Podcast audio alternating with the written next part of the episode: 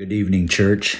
This is a re recording of Sunday's sermon on the 1st of January 2023. Turn in your Bibles to Luke's Gospel to chapter 1, verse 1.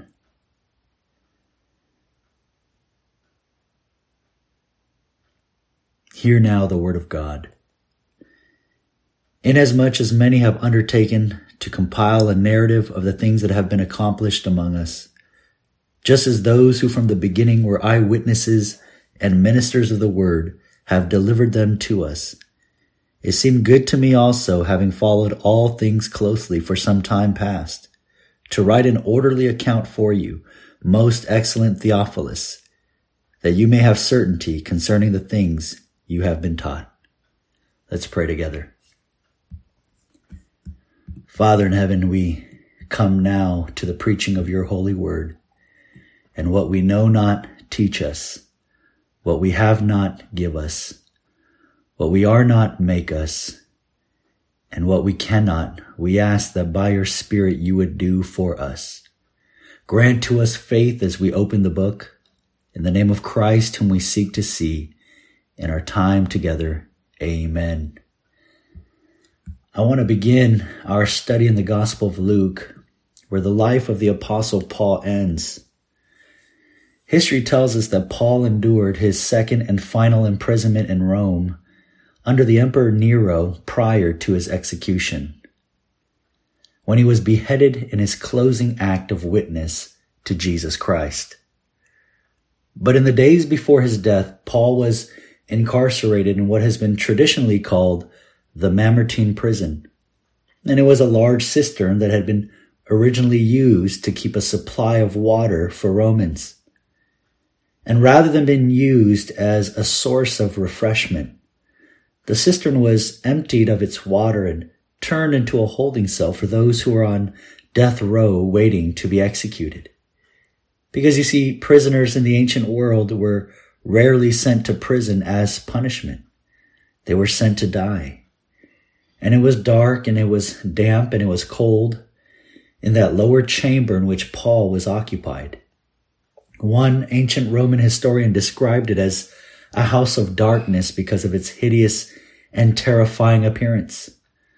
Well, it's here that Paul recorded his last known words before his death, writing his final letter to Timothy, whom he had left behind in Ephesus. And it reads like this. For I am already being poured out as a drink offering, and the time of my departure has come. I have fought the good fight. I have finished the race. I have kept the faith. Henceforth there is laid up for me the crown of righteousness, which the Lord, the righteous judge, will award to me on that day. And not only to me, but also to all who have loved his appearing. Do your best to come to me soon. For Demas, in love with this present world, has deserted me and gone to Thessalonica.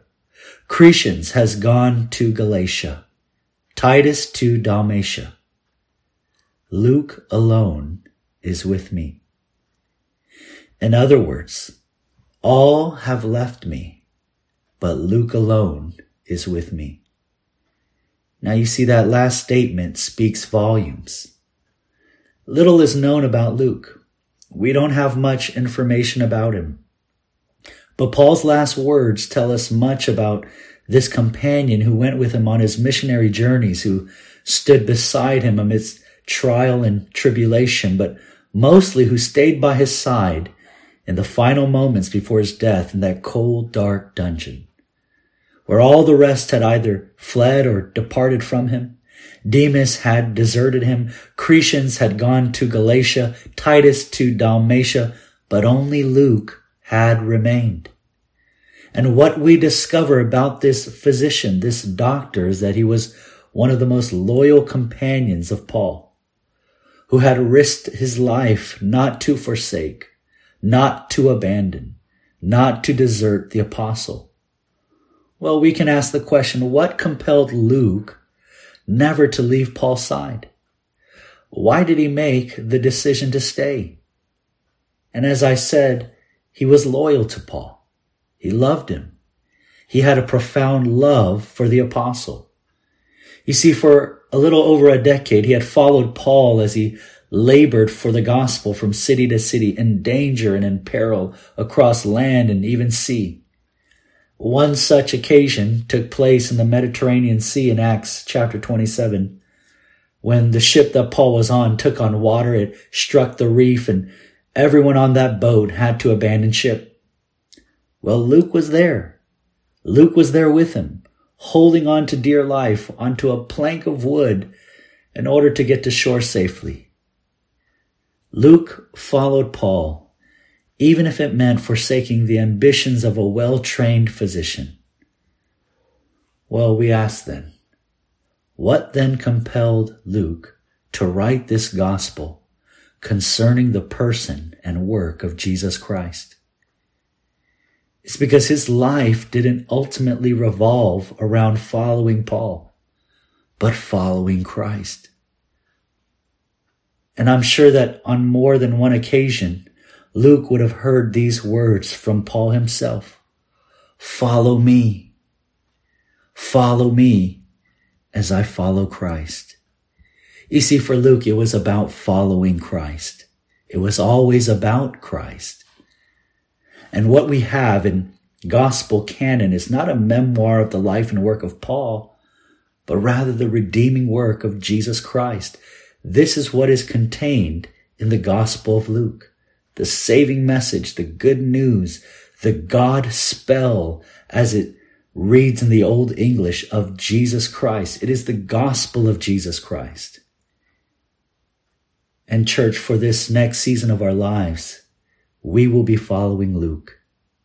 Following Luke as he follows Christ, as he takes us through an orderly account of what took place when God came to dwell with his people in the person of Jesus Christ, and that to save his people from their sins. Well, that's my introduction before the introduction. And you might be confused. What do you mean, the introduction before the introduction? Well, I want you to notice that at the very outset of Luke's gospel, that he himself has his own introduction an introduction to his gospel. And this is important for us to know, or else Luke wouldn't have bothered to, to write it. It's here that he tells us some details as to what he has written and also why he has written and even how he has gone about writing what he has written. And he provides for us a sort of instruction manual on how to read his gospel. And with a quick glance, you'll, you'll notice and you'll see that this gospel is nothing short of a short read. It's actually the longest book in the entirety of the New Testament. 24 chapters. And you might be saying, wait, isn't the Gospel of Matthew 28 chapters? Yes. But Luke was a little bit more long winded and he wrote longer chapters than Matthew. Well, if you add the Gospel of Luke and with his sequel in the book of Acts, Luke's contribution makes up for more than a quarter of the New Testament, more than any other writer, including Paul. And so to understand his introduction will only help us to understand what God has spoken through him and to us in Holy Scripture. Well, in this introduction, there are three things that I want us to see here. And the first is this that Luke begins by telling us that there was a fascination, that there was a fascination surrounding the events and activities surrounding Jesus. He starts off by saying in verse 1 Inasmuch as many have undertaken to compile a narrative of the things that have been accomplished among us. In other words, people were captivated by all that took place in that period of time and that specific place. And many wanted to write this narrative, this story down. This wasn't fiction. This was historical. It happened in space and time and sparked a writer's frenzy among those who witnessed it. People wanted to give some kind of record of what took place regarding Jesus, possibly producing short tracts of some of his miracles, possibly putting together an evangelistic booklet of some kind. There was a buzz, there was a stir. The, the whole story of Christ gave people itchy pens. But however many tracts or letters or booklets were written at that time, what we need to know is that God in his wisdom gave us four inspired, spirit inspired gospels. Matthew, Mark, Luke, and John. We don't really have anything else in the Bible that comes in a group of four. That provided for us are four ways of saying the same thing, four ways of looking at the same person, four stories, four accounts about the one man, Jesus Christ. And that should tell us something. It should tell us that the true center of our faith and of our lives can only be Jesus.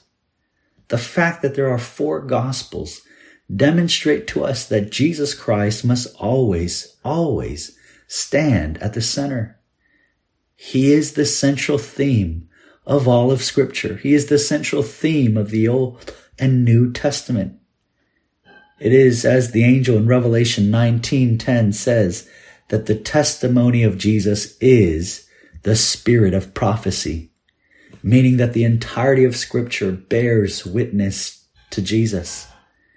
You know, just before his ascension to the Father, Jesus told his disciples, he said, These are my words which I spoke to you while I was still with you, that everything written about me in the law of Moses and the prophets and the Psalms must be fulfilled.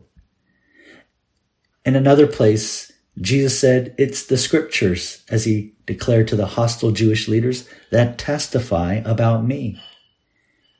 And I want you to notice what Luke says here in the beginning of his introduction that he has undertaken to write the things that have been accomplished. But that word there, accomplished, I would say is better translated as fulfilled. And you'll have that if you're looking at a New King James translation. These aren't just events that happened, but events that were fulfilled. These were events that were expected by the people of God because all throughout the Old Testament, God made a promise. From the beginning, God had a plan. And that promise and plan comes to fulfillment in the life, death, and resurrection of Jesus Christ. What has been fulfilled and accomplished is the redemptive plan of God.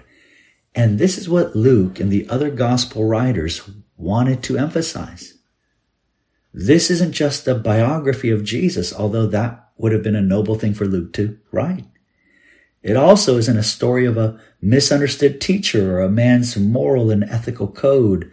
The gospel isn't about a failed social revolutionary or even a heroic martyr.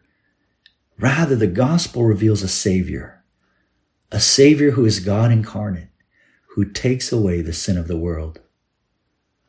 Luke isn't just writing about things that happened. Yes, he is a historian and probably one of the greatest ever to live.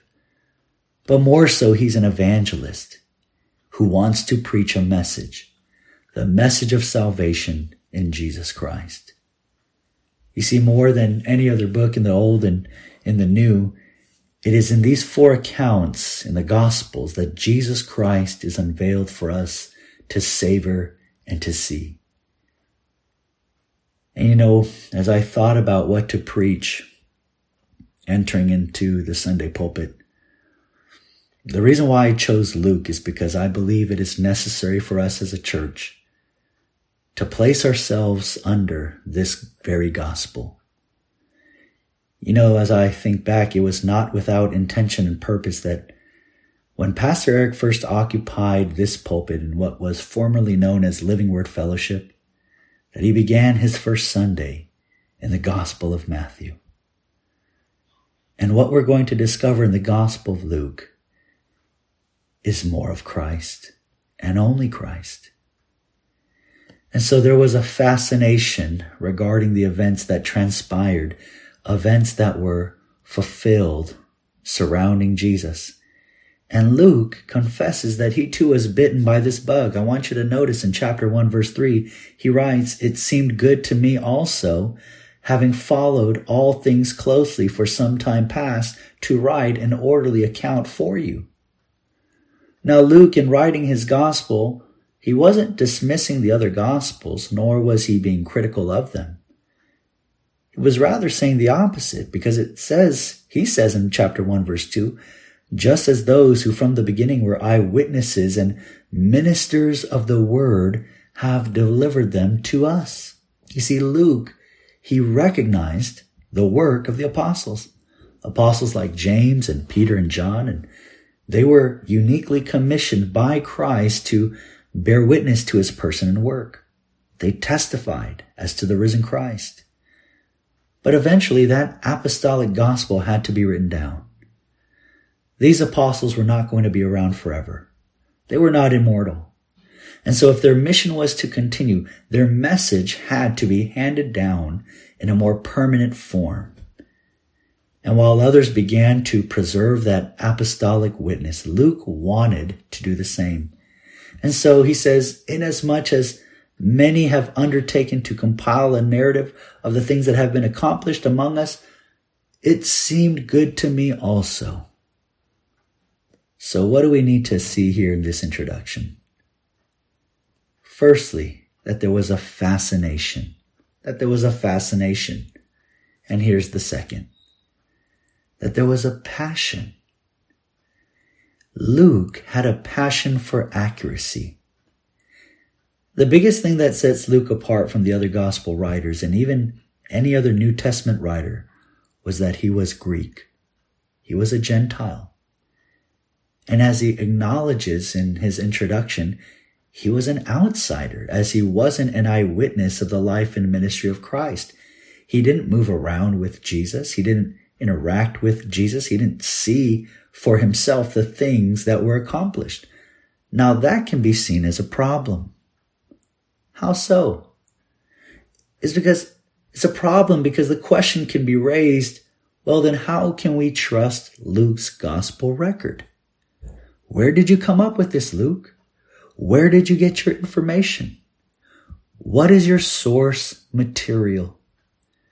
And if anyone is going to take a historical accounts seriously, what will be demanded is the best evidence. Well, what is the best evidence? It is eyewitness testimony. When Peter and John were on the streets of Jerusalem after the resurrection of Christ, do you remember what they said? They said, We cannot help speaking of what we have seen and heard. And when Peter writes in his second letter in 2 Peter chapter 1 verse 16, he says, For we did not follow cleverly devised myths when we made known to you the power and coming of our Lord Jesus Christ, but we were eyewitnesses of his majesty. And so you see the source material is important. The evidence is critical. John, he does the same thing in 1 John. That which was from the beginning, which we have heard, which we have seen with our eyes, which we looked upon and touched with our hands concerning the word of life. Well, why does John go out of his way to say all of that? It's to establish the evidence. Now, what did Luke have to do? What did Luke have to do since he didn't see with his eyes and touch with his hands? And we can ask the question, why should we trust your gospel, Luke? And his answer would have been this. Just read my introduction. He says in chapter 1, verse 2, that there were eyewitnesses and ministers of the word who delivered the things accomplished to us. Luke's source material are the eyewitnesses and ministers of the word. Well, what word? ministers of the word of life, the incarnate word, the word that was made flesh and dwelt among us. You see, Luke, first of all, was a traveling companion of Paul. And as such, he came in contact with other apostles. He could have visited with Matthew or those in the Jerusalem church who had known the Lord. He had conversations in all likelihood with Mary, the mother of Jesus, helping to provide the only narrative account of Jesus' adolescence. Luke had access to the 70 that Jesus sent out, the women who had ministered to him, the 120 that had gathered in Jerusalem following Christ's ascension, the 500 who had gathered in Galilee. In other words, Luke had all the resources, and without a doubt, Luke exhausted all of them. Because you see, Luke, he wanted to make sure that he got it right. You know, years ago, when I preached through the book of Revelation, my biggest concern amongst all the different interpretations that are out there was simply to get it right. I just wanted to get it right. And getting it right kept me awake at night. It occupied my thoughts throughout the day because I needed to make sure. And if there was a resource that was out there to help me, I, I had to get my hands on it. I had to buy it. Well, I ended up amassing over, I would say, 70 commentaries and books on the book of Revelation.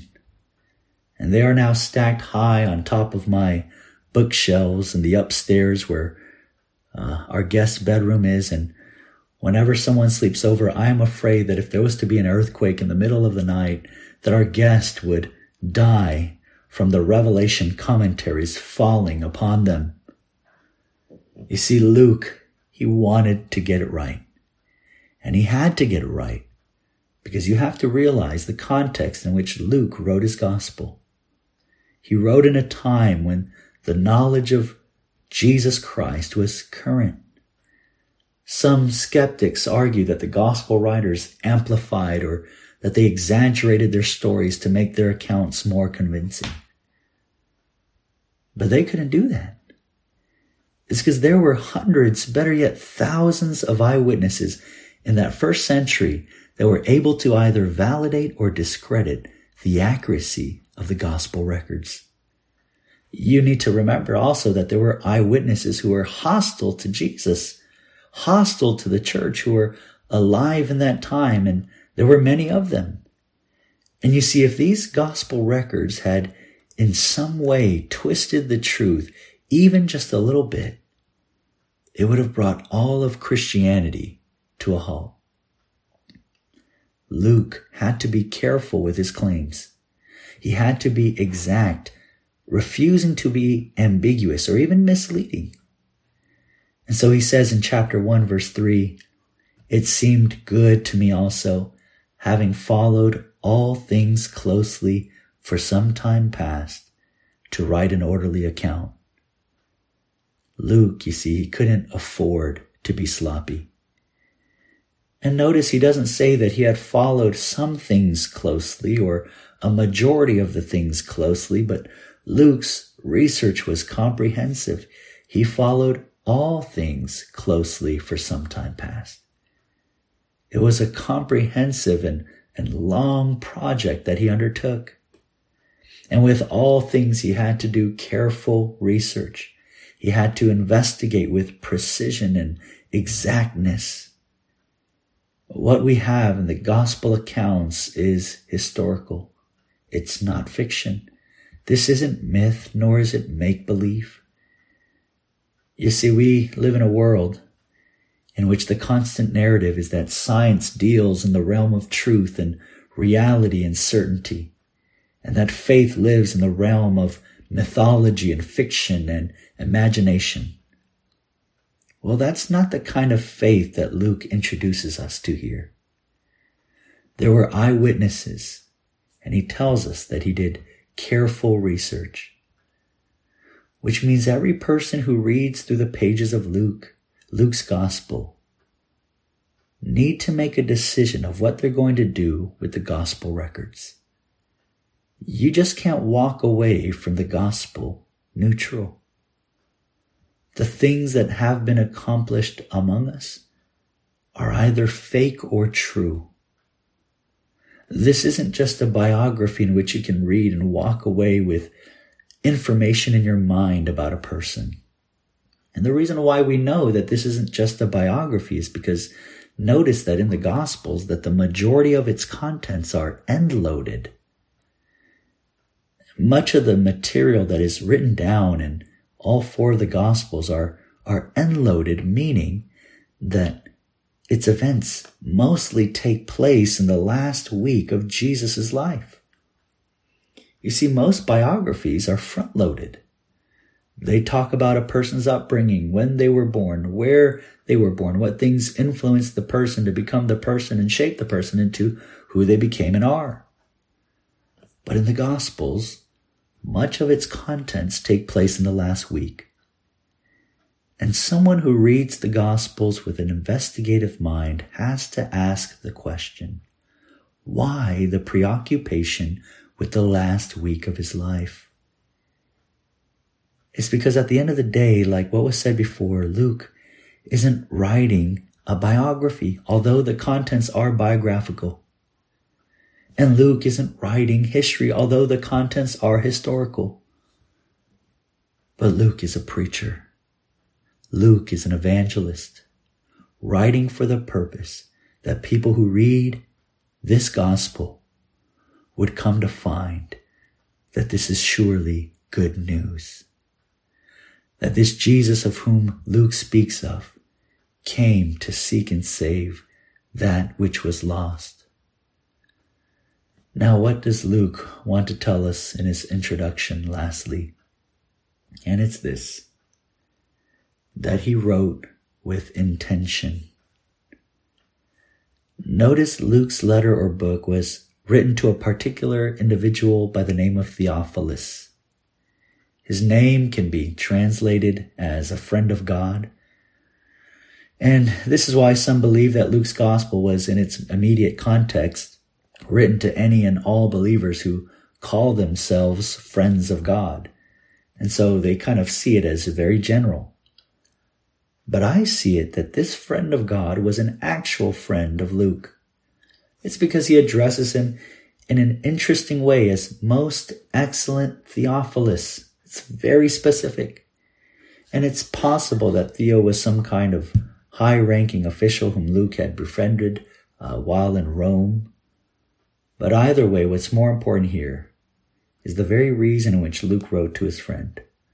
Luke writes this it seemed good to me also, having followed all things closely for some time past, to write an orderly account for you, most excellent Theophilus. And then he says this, that you may have certainty concerning the things you have been taught. If you were to ask me what is the most important word here in Luke's introduction, I would say it's this word right here, the word certainty which in the original Greek text in which Luke wrote comes at the very end of the verse and at the very end of his introduction to tell us not to miss his purpose. Certainty. And that word certainty is even stronger. It's more like absolute certainty. This is why I wrote to you, Theo. This is why I wrote to you, Christian.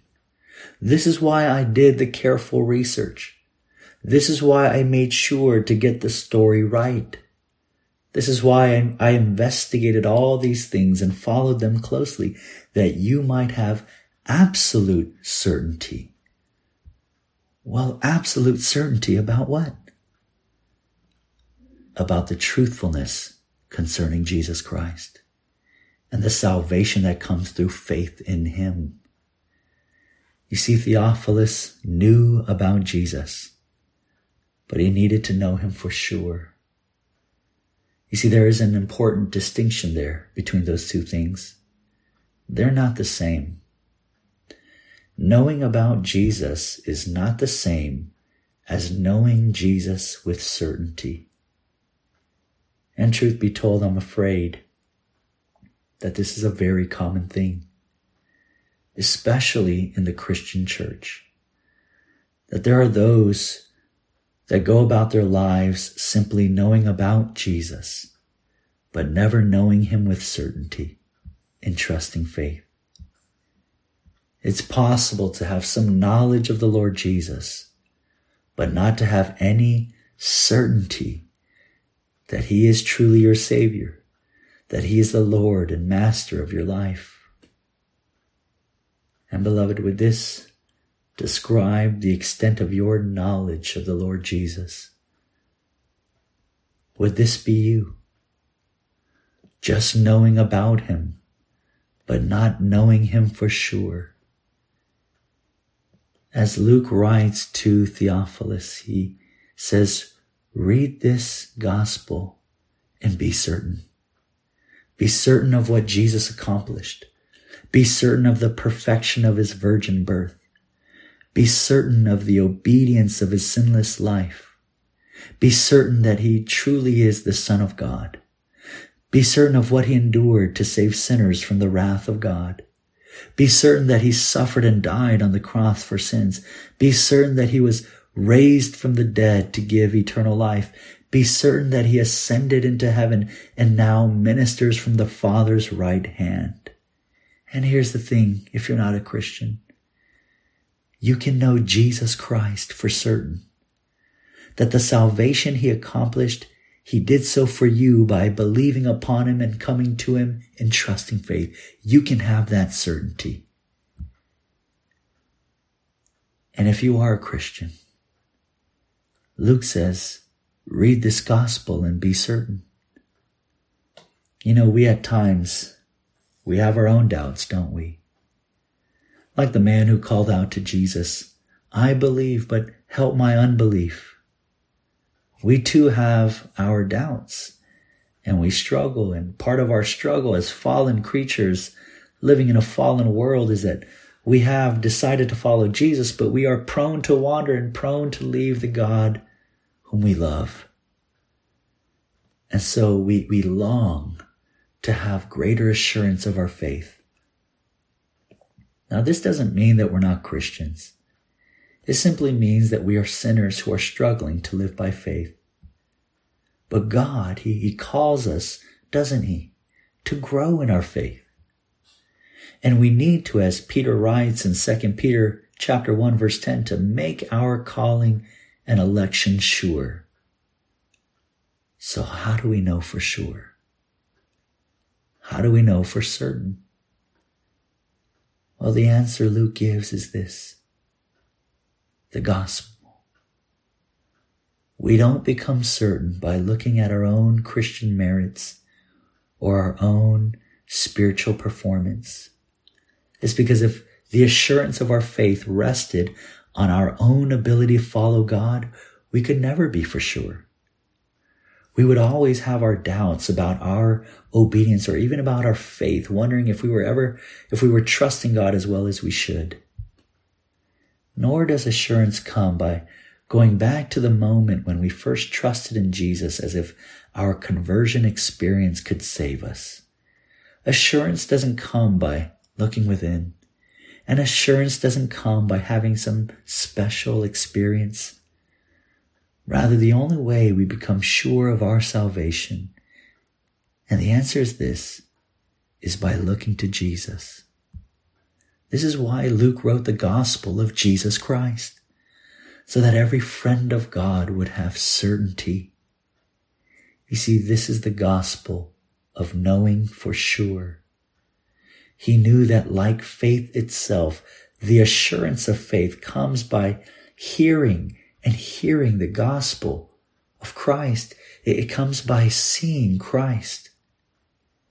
And so Luke, like a good doctor, like a well-trained physician, he wrote a book that would heal the doubting soul. And so, church, let us, as we gather Sunday after Sunday, open up the Gospel of Luke so that we might see Christ. It's because He is the absolute certainty and the infallible surety of our salvation, ever faithful and ever true. Let us then hold fast to the anchor. It shall never be removed. Well, as you bow your heads with me in prayer, I want to read for you a prayer that the English reformers prayed as they searched the Gospel of Luke. Let's pray together. Almighty God, whose praise is in the Gospel, who called Luke to be an evangelist and physician of the soul, May it please you that by the wholesome medicines of the doctrine delivered by him, that all the diseases of our souls would be healed, healed through the merits of your Son, Jesus Christ, our Lord. And that is our prayer, that Christ would heal all the diseases of our souls. May we then take the medicine by seeing him and fixing our gaze upon him. We confess that more often than not we fix our gaze upon ourselves, which is, we, which is why we find our faith weakening. Forgive us for making much about ourselves and less about Christ.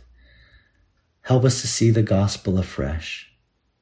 May we know not just about Jesus, but know him and our union with him in his death and resurrection.